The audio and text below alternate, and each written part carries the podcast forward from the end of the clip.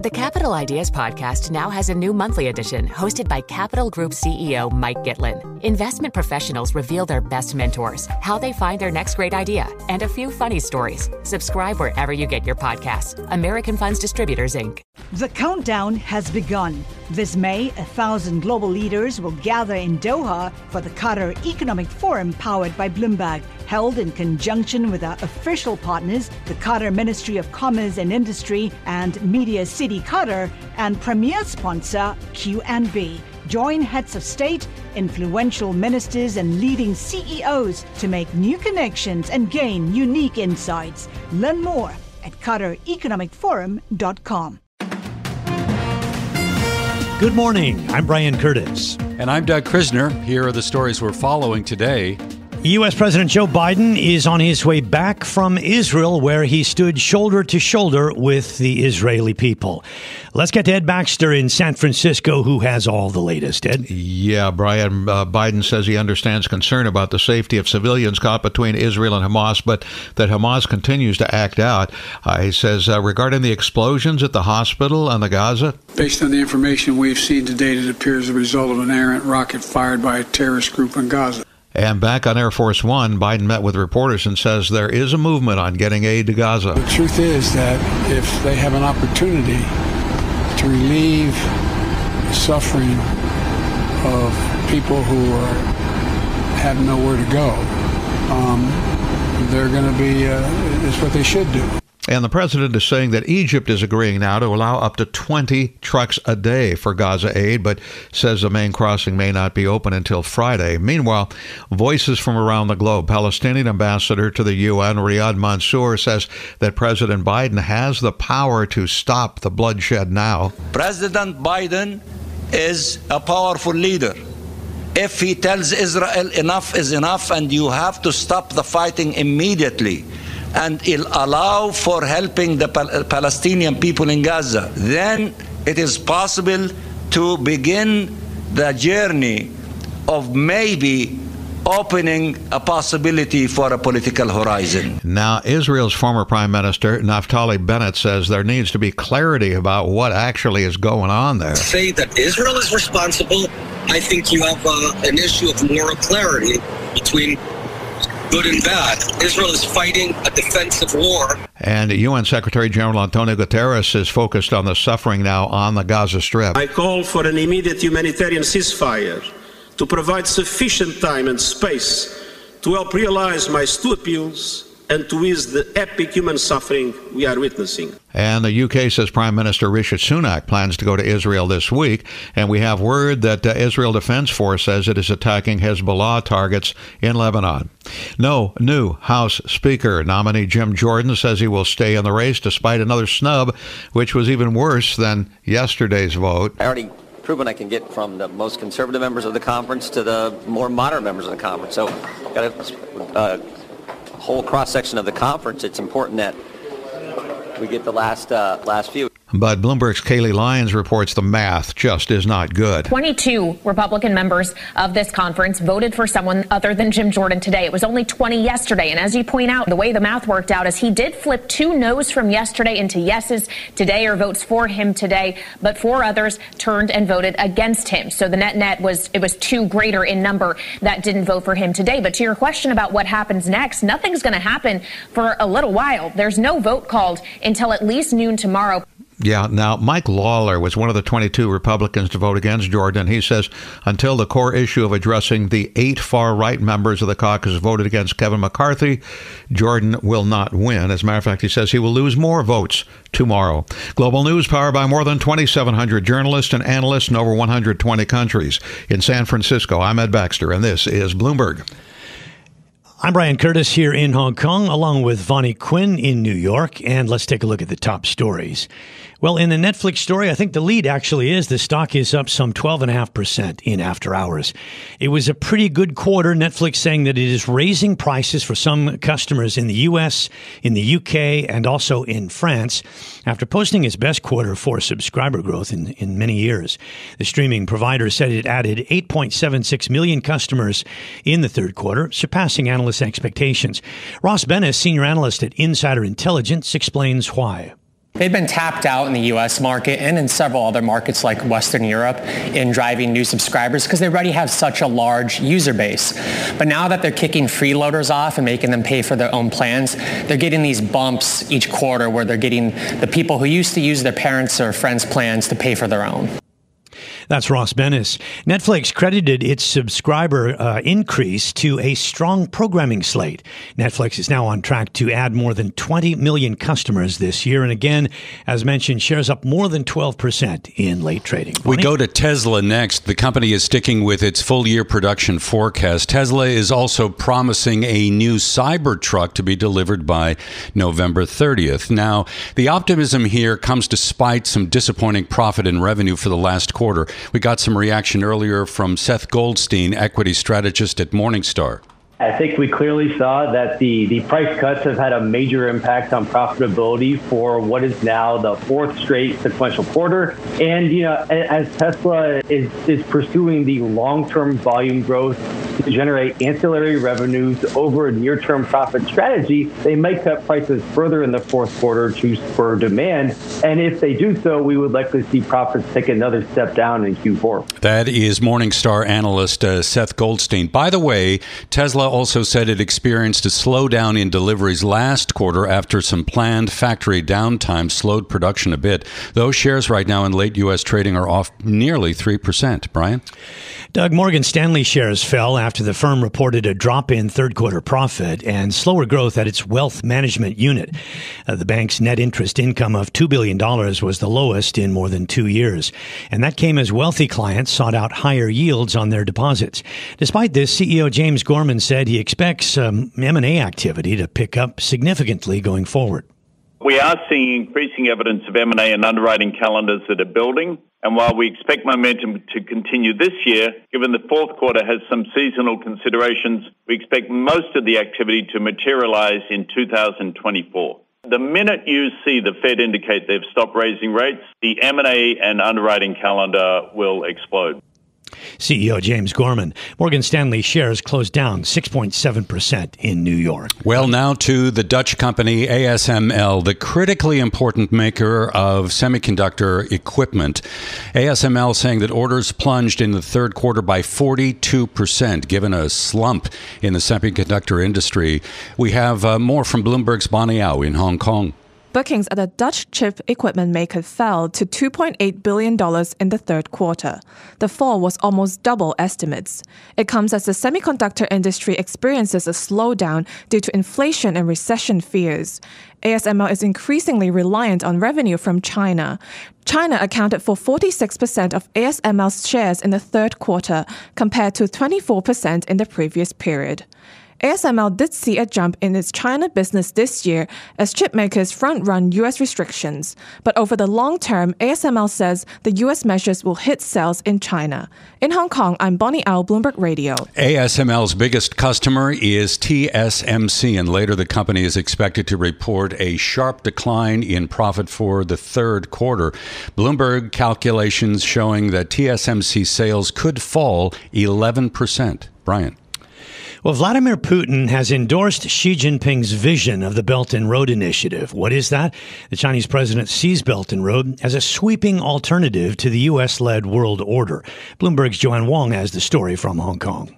Putin praised the Belt and Road Initiative. He said it's in sync with Russia's goal of a world of interconnected infrastructure. He envisions what he calls freedom of trade, investment, and labor. At the Belt and Road Forum, Xi also criticized unilateral sanctions and geopolitical rivalry. Although he didn't identify any country, the remarks were clear references to U.S. policy toward China in recent years. Xi also sees a breakthrough coming in a Sino-Russian gas pipeline that runs through Mongolia. In Hong Kong, I'm Joanne Wong, Bloomberg Radio. The Capital Ideas Podcast now has a new monthly edition hosted by Capital Group CEO Mike Gitlin. Investment professionals reveal their best mentors, how they find their next great idea, and a few funny stories. Subscribe wherever you get your podcasts. American Funds Distributors, Inc.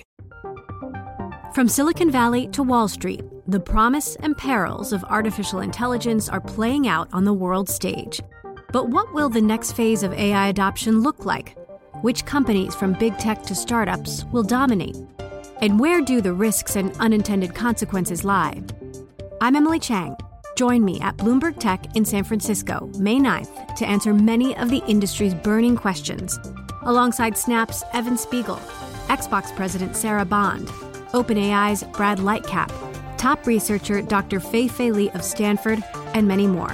More details and just a few tickets left at bloomberg.com/techsf. Brian Curtis and Vonnie Quinn. Many thanks to Doug Krisner. Let's get to our guest. It's Jody Schneider, political news director for Bloomberg TV and Radio. Jody, President Biden is promising $100 million of aid to Gaza residents at the same time that he's backing Israel in its bid to crush Hamas. So that kind of creates a, a natural tension between ordinary residents in Gaza and Hamas fighters, perhaps by design. But I'm curious how you think that plays out out on the ground? Yeah, so we did see, you know, President Biden uh, make this uh, trip 7.5 hours about to Israel. He repeated what he's been saying since that October 7th uh, attack that the U.S. stands steadfastly by Israel and will give Israel what it needs. But by saying so on the ground, um, it had, you know, an important impact being there, uh, the Israelis leaders, Israel's leaders really wanted him to come, and, and so he did. Um, but in terms of being able to give aid uh, to uh, Gaza residents and, and, be able to give them help immediately, uh, it's a lot less clear what he can do. Uh, for instance, he got an assurance from Egypt that they would bring some truckloads of supplies, but given the looming humanitarian crisis there, it's it's unclear how much that will do and also in any in terms of any promises of aid, uh, we have a House of Representatives in the United States that's not functioning.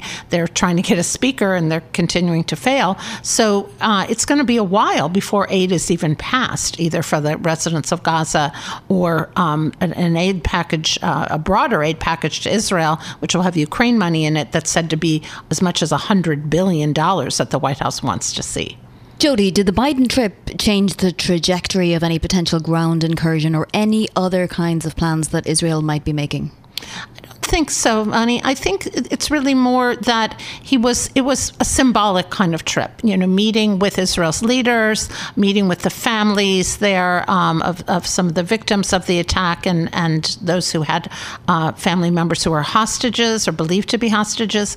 Uh, it is. Um, it really was much more symbolic in terms of uh, meeting. He had hoped to meet with some Arab leaders there, but his trip, he really was getting on the plane on Air Force One just as that um, the the um, explosion occurred at the hospital in Gaza and the you know, trading of um, of information about who was responsible, he came down on the side of Israel when he was there. So it's in terms of you know kind of trying to change the trajectory or certainly the message about um, the you know whether there should be a widening or trying to stop it from being a widening conflict and trying to uh, calm some of those concerns. I'm not so sure he was that successful, partly because he didn't get to meet with uh, Arab leaders during his trip. The president will give a primetime speech tomorrow night uh, from Washington once he's back. A lot to talk about. Uh, what do you think some of the key messages will be? Yeah, well, I think among them will certainly be he will continue to double down on support for Israel. Um, the you know kind of use the emotion as he's done very effectively, um, siding with the families who have gone you know who have lost loved ones.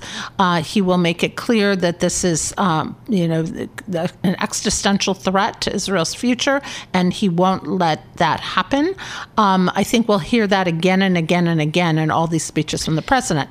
I think we will also hear, and we are he is increasingly um, adding another message here, which is uh, support and concern about what he's calling ordinary citizens in Gaza, those who are not affiliated with Hamas, who just want to live their lives. And I think he will be making the case that they deserve uh, better than they're getting and that they want there to be humanitarian aid to them. Again, how you do that and how you get people out of there now is a very tricky question. Yeah. And the third thing will be don't let this widen and a message directed to Iran. Yeah, just a quick follow. That's kind of the, the thrust of my uh, um, first question, which was how do you drive a wedge between ordinary residents and Hamas fighters? Is it possible? And um, is that really what they're trying to achieve? Yeah, I don't know really how you do that, and I'm not sure the administration knows. And the Israelis, when they go in, you know, you it will be very difficult to determine, uh, you know, which is a Hamas uh, uh, hideout and which is you know a Hamas dominated uh, you know area and which is not. Uh, so it's it's going to be a very very tricky situation, uh, and I think the president realizes that, but he wants that message to be now um, directed, you know, on, at, to a worldwide audience, obviously, that we support Israel, but we don't want to see, um, you know, harm come to so-called ordinary citizens. But how that happens is is a whole nother matter. Jody, to what extent will Arab leaders be part of the conversation now? Yeah, I think the president and the and the Biden administration wants very much to be reaching out. I mean, Tony Blinken, the Secretary of State, crisscrossed the region um, for several days. You know, going to Saudi Arabia, going to Qatar. You know, really trying to talk to everybody. Uh, and I think they want as many people on their side as they can get in terms of saying, let us not, you know, uh, widen this conflict. You know, there's no reason for Iran to get involved. We don't want to see, you know, Hezbollah in the north um, get involved. But again, this becomes more complicated when you have things like that blast at that hospital, and of course the the um, you know the trading of yeah. blame there. That makes yeah. it much more complicated. This is Bloomberg Daybreak Asia, your morning brief on the stories making news from Hong Kong to Singapore and Wall Street. Look for us on your podcast feed every day on Apple, Spotify, and anywhere else you get your podcast. You can also listen live each day on Bloomberg 1130 in New York, Bloomberg 99.1 in Washington, Bloomberg 1061 in Boston, and Bloomberg 960 in San Francisco. Our flagship New York station is also available on your Amazon Alexa devices just say, Alexa, play Bloomberg 1130. Plus, listen coast to coast on the Bloomberg Business app, SiriusXM Channel 119, the iHeartRadio app, and on Bloomberg.com. I'm Brian Curtis. And I'm Doug Krisner. Join us again tomorrow for all the news you need to start your day right here on Bloomberg Daybreak Asia.